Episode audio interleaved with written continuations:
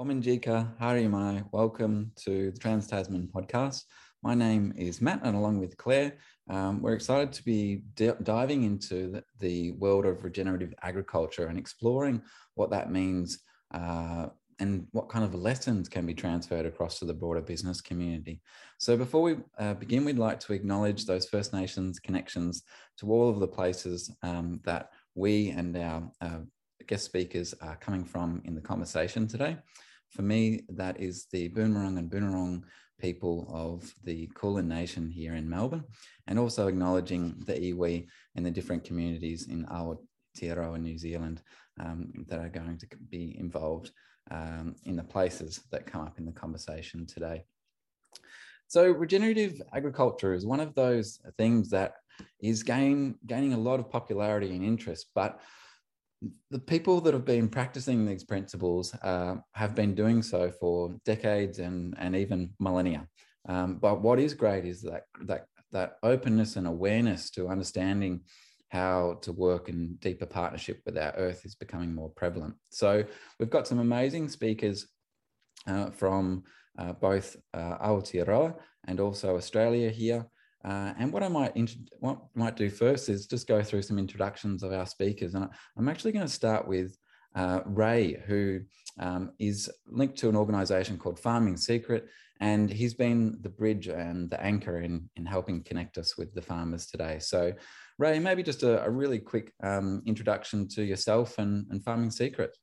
Yeah, thanks, Matt. And what a great conversation I'm excited for for today. I have been involved in the regenerative space for a little while, and the more I uncover around what regenerative means at a spiritual and soul level and how it's connected to the plants and all the moving parts, the more excited I get to just keep digging deeper and sharing that information. So I've always been kind of like the glue. And as you just said, I've really enjoyed helping bridge the gap between different farmers around Australia and New Zealand and and and opening up this conversation. So I'm really excited. Farming Secrets has been in the education space for over a decade now, really empowering farmers to remove themselves from using the chemical based system and just really nurturing and understanding the life underneath our feet and how magical that can be when you start realizing that that is your biggest asset on the farm.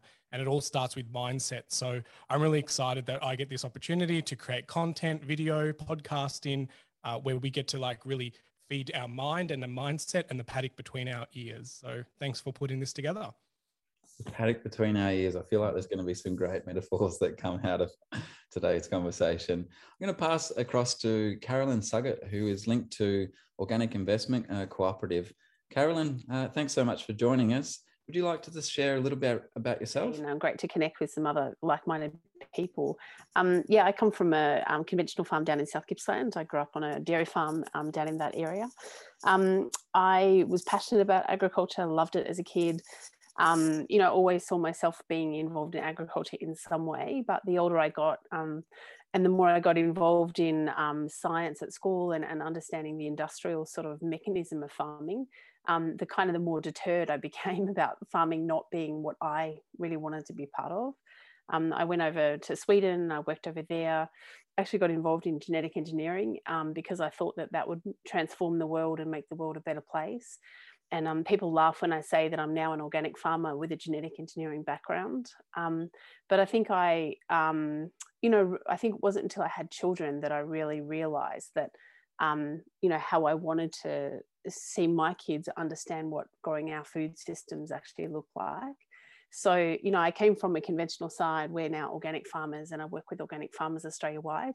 And I think the conversation around the regenerative um, transition, like you said right at the beginning, there's people that have been doing it for 30, 40 years that have kind of been living under a rock in a way, in a way. And I think we need to pull that wisdom out of the ground and under the rock and actually, you know, get that wisdom recorded because we have like this almost like a planetary emergent emergency, but an age emergency for our aging farmers who have got so much wisdom that I think we need to re- record that and understand it for the next generation to be able to take it to this next stage. Yeah, I love the intergenerational uh, aspect of what you're talking about there. It's such an important one. Okay, I'm going to now um, pass across to Ewan Campbell, who is uh, linked to EcoFarm in Aotearoa, New Zealand. Ewan, thanks so also thanks for joining us. Uh, curious to hear a little bit more about you. Um, well, it's a bit of a long story, but I grew up on a uh, block that my father uh, broke in with his father, which was just scrub in a swamp. So we didn't have what you would call a conventional beginning. You either made a farm or you sunk in the swamp. So, um, you know, 20 something years of working on that, um, I decided it was time to get out of the swamp and go to the hills. And what I didn't realize, I could actually, I put a sort of tick list on the whole thing. I wanted to be off the main road. I wanted clean water and a nice climate. Um, but I forgot to put the list was good soils. So I went from peat farming to high aluminium volcanic soils, and all of a sudden I got a major wake up call. Um, one of the most beautiful parts of the country, and wanted to stay there, but the challenge was uh, either get better or go away. So um, got to work on doing trials and working out how things worked, and um, you know, I think the probably biggest turning point for me was one day when I was down the farm with feeding our livestock mineral licks and that in the bottom of a fish bin it had filled up with water. And in the bottom of that fish bin was these lines running east west uh, 25 millimeters apart. And it just blew me away going how can that happen? Um, and you know i really liked science at school physics and that sort of stuff. That was the only part that really kept me there other than rugby and girls and bits and pieces. But um, that really set me off on a tangent to try and find out what phenomena had caused that. Because where that had happened, we had really out, outstanding growth and health. And it led me to the uh, understanding of certain silicas um, refracting uh, UV light and creating heat, light, and energy, electricity in the soil, and plant production and biological activity. So um, I trained with Brookside Laboratories in the States. I, they were lucky enough to come to New Zealand. So I actually got a really good grounding in soil science and environmental at the same time while I was farming. And as time's gone on, I found how sort of unique a situation I'm in. I'm practice what I preach. I get to trial everything. Um, hardly anybody does. Uh, our farm is akin to a laboratory, really. I mean, our animals are our lab mice. Um, they are either healthy or they're not. Um, and you can go through the groups of them and look at their age and what they're eating and whether they're performing. And yeah, it goes to an extent where I don't think anyone can replicate that. I mean, it's nature at work, and you can um, see the facets of what's going on. And being able to test and measure uh, and replicate those results, it's it's really really cool. And yeah, it's time. Now's time. Thanks a lot, Ewan. Um, I think, you know, something that the three of you have all touched on when you introduced yourself was, you know, how you came to be working in the regenerative agriculture field. And um, there seems to be sort of this transition away from traditional ways of, agri- um, of, of doing agriculture towards a more regenerative mindset. And I'd love to um, hear more about that, sort of the differences between regenerative agriculture and um, conventional agriculture. Ray, I might jump to you first. Sure. So, from my outlook on this, I think bridging the gap between the definitions and during my podcast i asked the guests what regenerative agriculture means to them and there's a beauty in, in, it not being defined because we don't want it to fit in a box we don't want to say these are the five tick things that you're doing congratulations you're you know doing the right thing. I, for me personally, it's very much a mindset and a spiritual spiritual level type of farming. It's really looking about quality, not quantity. So I think for too long, from what I'm seeing, and I'm no farmer, so I'm seeing more of a zoomed out kind of view and joining the dots between marketing and com, you know consumerism and, and so forth, and seeing that too long we put pressure on the system to be about yields and quantity, and nutrition and quality has gone out the window. And I think for me, the regenerative movement is all about are we leaving the soil that grows everything that we kind of have from food, fiber, and fuel better today than what it was yesterday? And are we planning for a better tomorrow?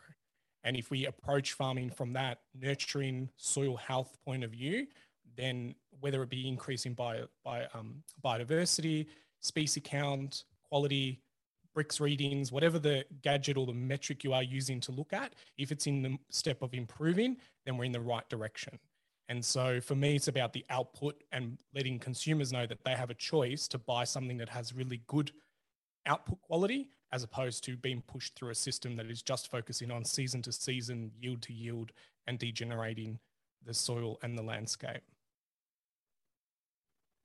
Yeah, Ray, I think that's such an interesting insight and such a common theme that we've had amongst these different conversations we've had on the Trans Tasman Region podcast around, um, you know, regeneration being about making things today better than they were yesterday and also preparing um, for a better tomorrow and that you know shifting away from that old mindset of maintaining how things used to be or you know trying to stop them becoming worse. I think you've really captured that so well in um, in your description that you gave of regenerative agriculture.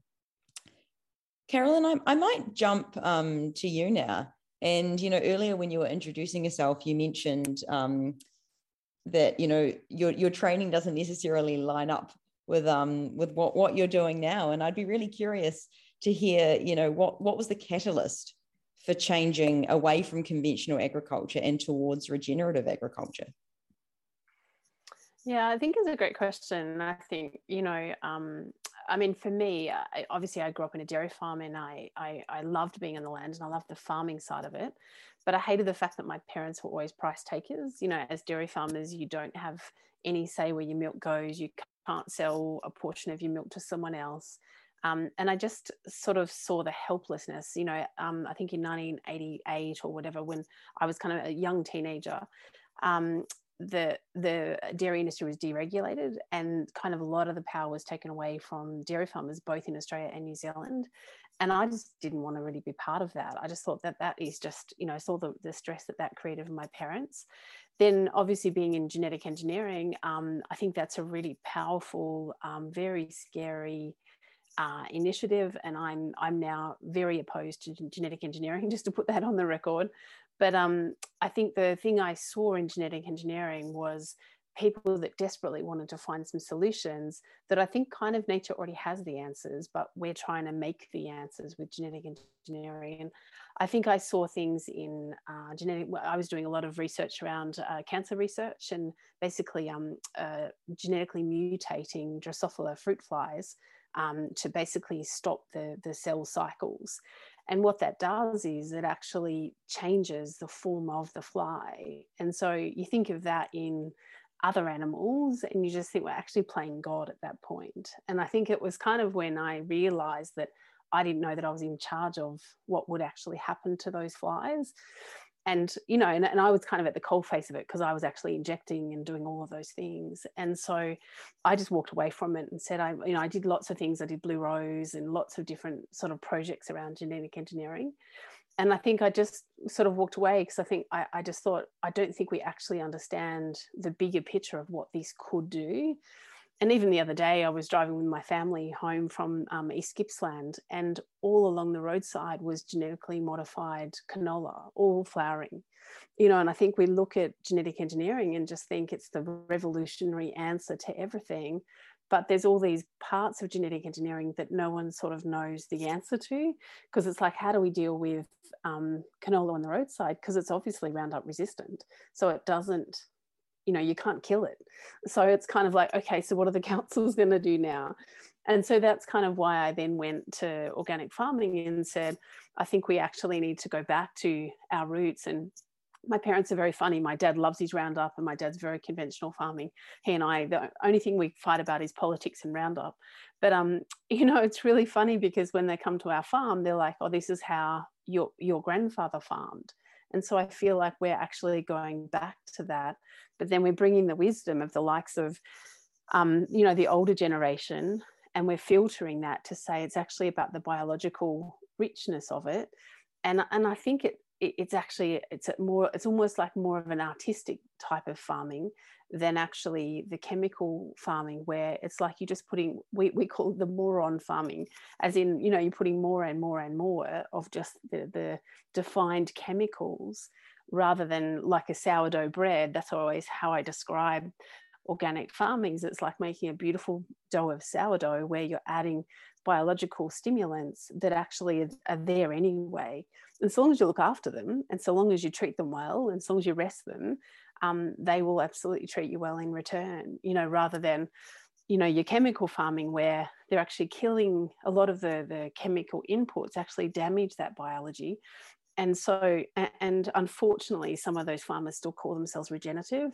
So that's why i guess we ourselves see organic and regenerative as actually interlinked because you can't actually be regenerative if you're still causing damage.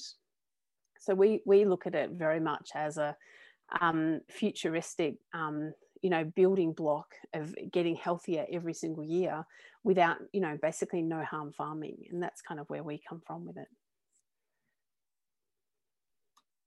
Carolyn, I love that description, particularly um, that shift away from, you know, your example of genetic engineering and the way that humans try and play God with the planet. And I think that um, that really resonates with over in New Zealand, we've got this concept of Te Ao Māori or the Māori worldview, which is very much based on the concept of you know humans and our earth or Papatūānuku are not separate. We're, we're we're the same thing, and um, you know we don't have we're not higher up the food chain than the earth. We don't have more power than the earth. We we are you know interdependent on one another. Um, sort of thinking over to the Aotearoa context, Ewan I might flip to you now and hear if you have any reflections on um, how regenerative agriculture in New Zealand is perhaps different to sort of the conventional approaches that people have taken to agriculture? Oh, radical, to say the least. Look, conventional is based about industry and sales. That's all there is to it. I don't, I won't pull any punches on it. It just comes down to money, really. Um, I've had my run in with government on this issue some 15 years ago when I first discovered about the electrical side in the soil. And, you know, like that was just protecting big business. It was nothing about solving the problem. We were all well on our way to solving a lot of the problems that most of the people didn't understand what was going on already. We could already see the degradation um, and we saw the mess from the process. Um, I guess the thing that I learned from that whole process is that you had to monitor, measure, and show that you actually could make the changes, and then then reflect on nature, on what it actually does. It's a it's an amazing beast. It's just and what you said about you know like we are connected to the soil and the earth and you know a lot of the research that we've been doing of late is relating back to um, the cyanobacteria which come from the ocean. Now they're the building block of the whole planet. They're the greatest oxygenator the greatest carbon sink um, they're the proliferation in the ocean and they can be on the soils. And when you can look after them they have an incredible ability to restrand their dna back to the original form. So, and science is well versed now that the genetics from the original food source carry on through the genetic sequence of what's ever eating them. So, if you've got a clean DNA strand with the right minerals in order, we're going to start seeing massive changes. What's going up the chain, and uh, there's some incredible work done. Um, CRISPR technology, where those cyanobacteria take on the pathogenic bacteria and use their DNA of the pathogenic genetic material to actually know what cells to kill. So they actually, once it's taken on, then they become a killer cell of the pathogens. Now, I can't think of a better thing to do. Is I mean, if you've got massive outbreaks of some nasty disease where you spray them on the farm and then eat the food that comes off it, you've already got the answer. Um, this is science in motion with nature. It's it's an incredible um, opportunity that we have and this money is not or funding has not been directed to that source at all because it can't be uh, captured in a pill. And that's really really dangerous for the whole of society really. So you know the changes are coming about are huge. I'm loving the ability to test measure and show and quantify the results that come from it. Like we measure our carbon levels, like we can consistently increase carbon per hectare around 12 to 15 tons per hectare. Um, and that's at the uh, the main reason is because of those cyanobacteria, the building block of uh, nature. So we come from the earth, there's no doubt about it. The old saying, ashes to ashes, dust to dust, you know, it's where we come from and when we're going back. And uh, we know the mechanism now that can clean this up. And it's the smallest cover crop on earth. You can't see it. You can only see the results of it. And for us in the wintertime, it's crazy when I tell people that we grow just as much or more dry matter in the winter than we do in the summer, except you don't see it. It's under your feet. And so it's the worms that are eating the cyanobacteria and relaying it back on the surface, ready for the next season, are doing the job for us. And it's fantastic. You walk across the paddocks and it's soft as anything. You jump into the neighbour's place and it's like hitting concrete. Um, those are the sorts of things that we see. And then when you see the animals grazing on it, you can see the reflection of what's happening. So regeneration for me is like use the science um, and put it in place where farmers can actually utilize it really well. And they don't realize how much of a resource they have under their feet. Most of them have got most of the nutrient they need. Um, apart from a few changes, get rid of the sprays, add a few biology bits and pieces, and get some energy going and their farmers change so quickly. Um, it's quite remarkable. Awesome. Thank you, Ewan. And I love through the three examples or the, the different examples that each of you have given, we've sort of covered the whole spectrum from the um, approach that you can take to regenerative agriculture being very much about, you know, quality over quantity. And um, Ray, I think some of your words were, you know, it can't be defined and we don't want to put it in a box. And it's all about being a mindset and spiritual quality, which is a very high level way of thinking about it. Um, and then using that mindset to, you know, the really tangible examples um, that Carolyn and Ewan gave around, you know, things like increasing soil quality um, and the effects that that has on um, on livestock and you know, using science as a way of um, implementing regenerative farming practices. I think that's such a brilliant example of how, you know, this really high level regenerative mindset can create these really tangible outcomes and positive change in the world, which is what we really want to see happening with the regenerative movement.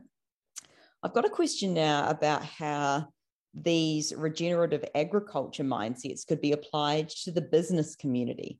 Um, regenerative business is something that gets talked about a lot, and a lot of business leaders are really grappling with exactly how they can, you know, implement regenerative practices and understand what regeneration means for them. Um, I'm really curious to hear, you know, thoughts from the three of you about how the business community could adopt regenerative approaches. Carolyn, I might hand to you first to see if you have any ideas. Absolutely. You know, I always think that business, uh, it's funny how people think the government leads. And I think that, um, you know, I think we always have to look at it from the ground up. And I think the best way to learn is look at what producers are doing and then absolutely translate that into business. Um, you know, I, I, deal with a lot with businesses where, you know, we're, um, you know, are releasing a e- ecological carbon credit. So we're talking a lot to businesses about their sustainability and about their their journey towards net zero and how do we get, you know, organic processes to take responsibility for their planetary footprint.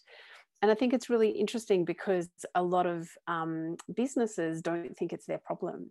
You know, but I think we're all responsible for our food system. You know, every single person eats three times a day, and every single person has a, a footprint of some type.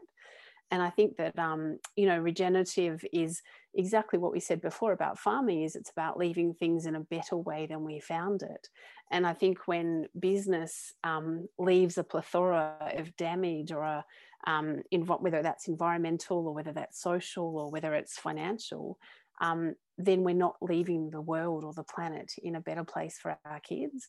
And I think, unfortunately, we've measured a lot of business success on that percentage point we put on return of investment rather than if we put a social and an environmental cost uh, around the true cost of, of that business, suddenly it changes and I think even, I mean, a, an example for me, I've worked in large scale investment into, into agriculture.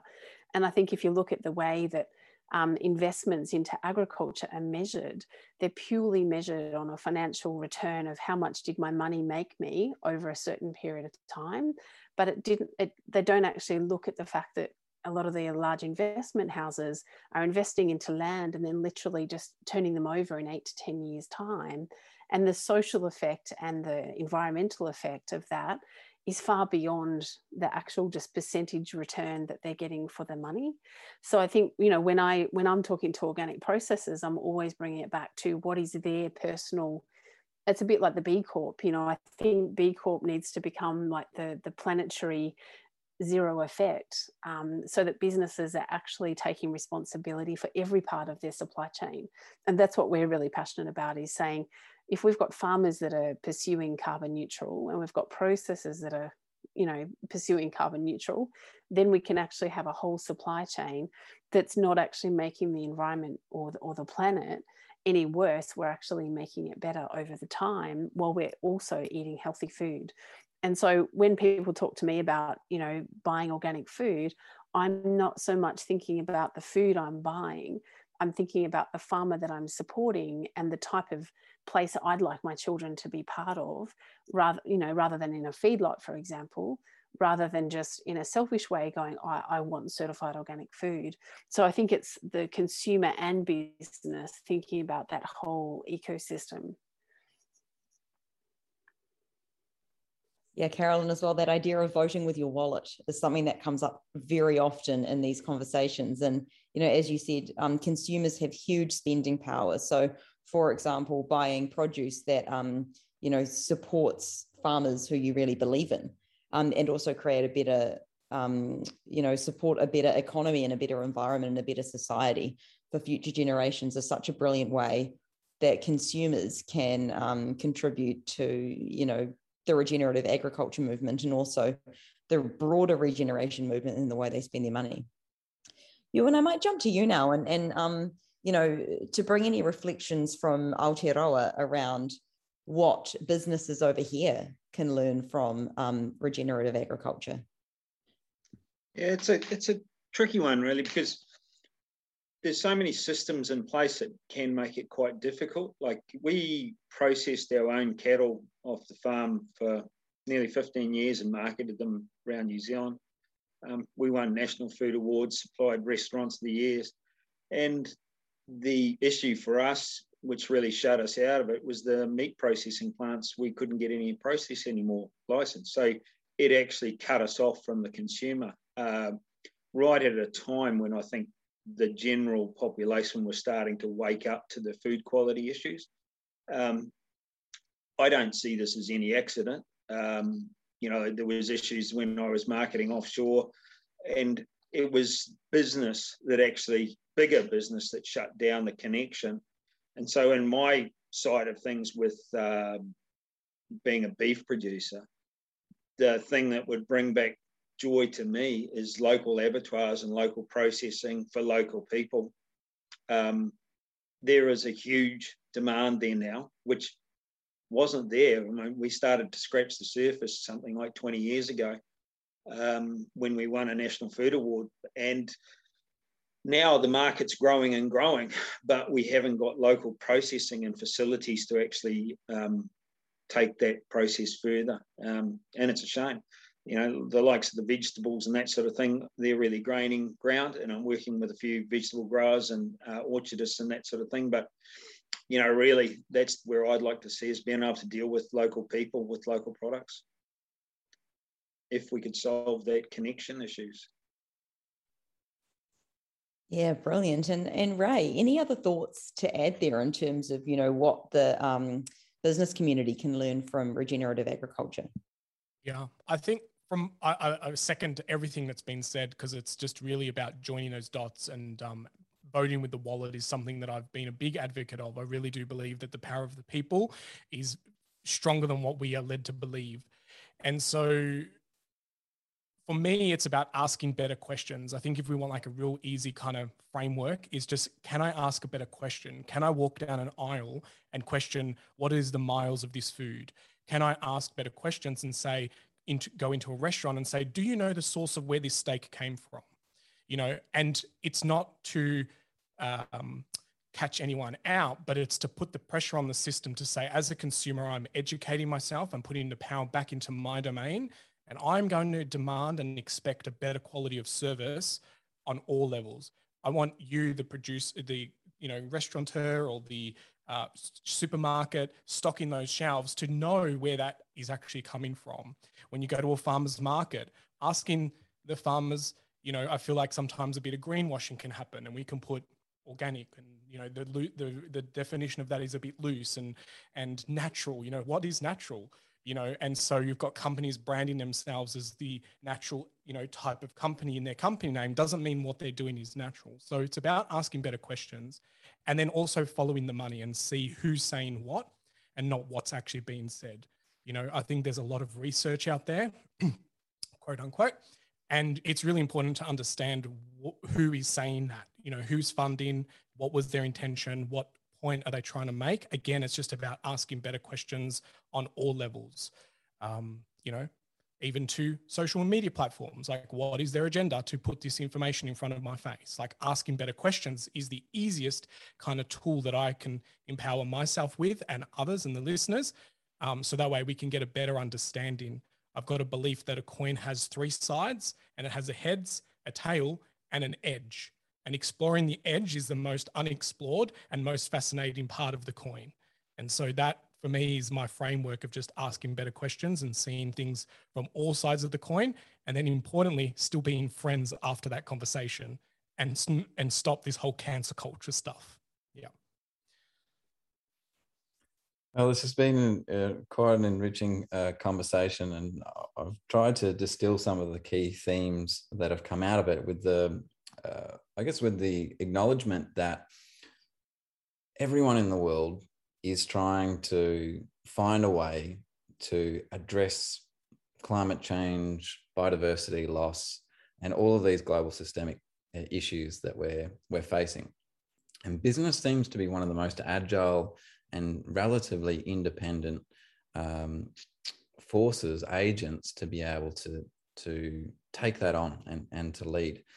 So I guess where do you look to? Uh, and if you look within the business community, sure, you get some signals of how maybe to do that. But one of the industries um, that are, are, doing it more closely is this regenerative agriculture space. So the, the potential, like learning from First Nations cultures as well, the potential to borrow and to collaborate across the, um, these worlds just seems so significant. So I'll do my best just to highlight a couple of key themes that have come out, which are applicable in regenerative agriculture, but certainly in business more broadly. This idea of intergenerational wisdom and knowledge, exchange in growing the paddock between our ears uh, seems to be really strong. And it, and it seems perhaps to be going back maybe not one, two generations, but several generations to a, a, different way of being and being able to combine that with some of the new technology and science that we're using. The importance of biological richness and likening that to, I guess, the diversity and inclusion conversations that we have when we talk about the makeup of our teams and stakeholder groups. Uh, but that's being one of the, you know, the key ingredients to the regeneration process. Soil health and gut health, you know, these are things, good bacteria. Whenever I've spoken to regenerative organic or biodynamic farmers at different points along the way, they're always talking about soil. They're always talking about gut back, the bacteria, the microbacteria, and the health of that. And if you liken that to the state of, um, you know, the workforce at the moment, a lot of people dealing with mental health issues and so on. What are those ways that help people, um, you know, uh, enrich that soil? And often it's that connection to community and connection to nature. Uh, in terms of leadership, it's it's that ground up approach. I think um, Carolyn put it really well, and, and and then empowering businesses to see themselves as uh, solutions to the planetary emergency, and maybe not waiting for government or other or others others full stop to take the lead. Return on investment and the need for different performance systems. B Corp being put up as a good example. Integrated reporting also being important and then this localization of people and products and, and creating those bridges which have uh, globalization stretched everything but really come back to that regionalization uh, is is really prominent. And finally there's better questions um, the education integrity the transparency and and uh, getting over the, the greenwash and often the uh, you know the performance systems and integrated reporting is a good way of um, getting underneath that. So uh, everyone has the power to lift their game. I'm going to pass back to our farmers uh, for just a, a final closing um, recommendation. If you were to suggest one skill or knowledge that a business leader could be developing uh, across, you know, let's say the next six to 12 months, what would that one knowledge or skill be, Carolyn? Look outside the square. I mean, that's the that's the big thing is that um, technology has allowed us to look far wider uh, to where our processes come from, where food comes from, how to interrelate with uh, the population at large, and look really widespread. I mean, I, am uh, I look at nature for what's going on, but I look at technology to how to get that message out to people. And um, I've spoken to Ray before. Is like the one thing that we have on our side now, and we need to use it is this community we're building, and we need to be part of like-minded communities. And listen, these are the ears are for something. They are for listening, and there's some really cool information out there. Um, yeah, and look wide and don't believe your community's just in your living in your little area because this one is going to go out wide to build a community to come home. I've, I've seen that already. So, I mean, we're talking to you guys on the other side of the ditch, and um, there'll be people in Australia. I mean, I've had lots of contact from people in Australia, and there's people in New Zealand going, "Oh, I heard on they, you know, talking to those guys in Oz. Um, can we do that here?" So I think it's uh, it's funny how people actually think, oh, flipping heck, if they're doing it, we we should. So, you know, look far and wide, but always come home. Thanks so much. I think we'll wrap up there. Really appreciate you and Carolyn and Ray for joining us in this uh, Trans Tasman Regen podcast. It's been absolutely fascinating to learn more about the world of regenerative agriculture and also explore what that uh, wisdom and, and practice can actually uh, mean for the broader business community. Thanks again. And uh, as always, look forward to uh, seeing you in future conversations. All the best.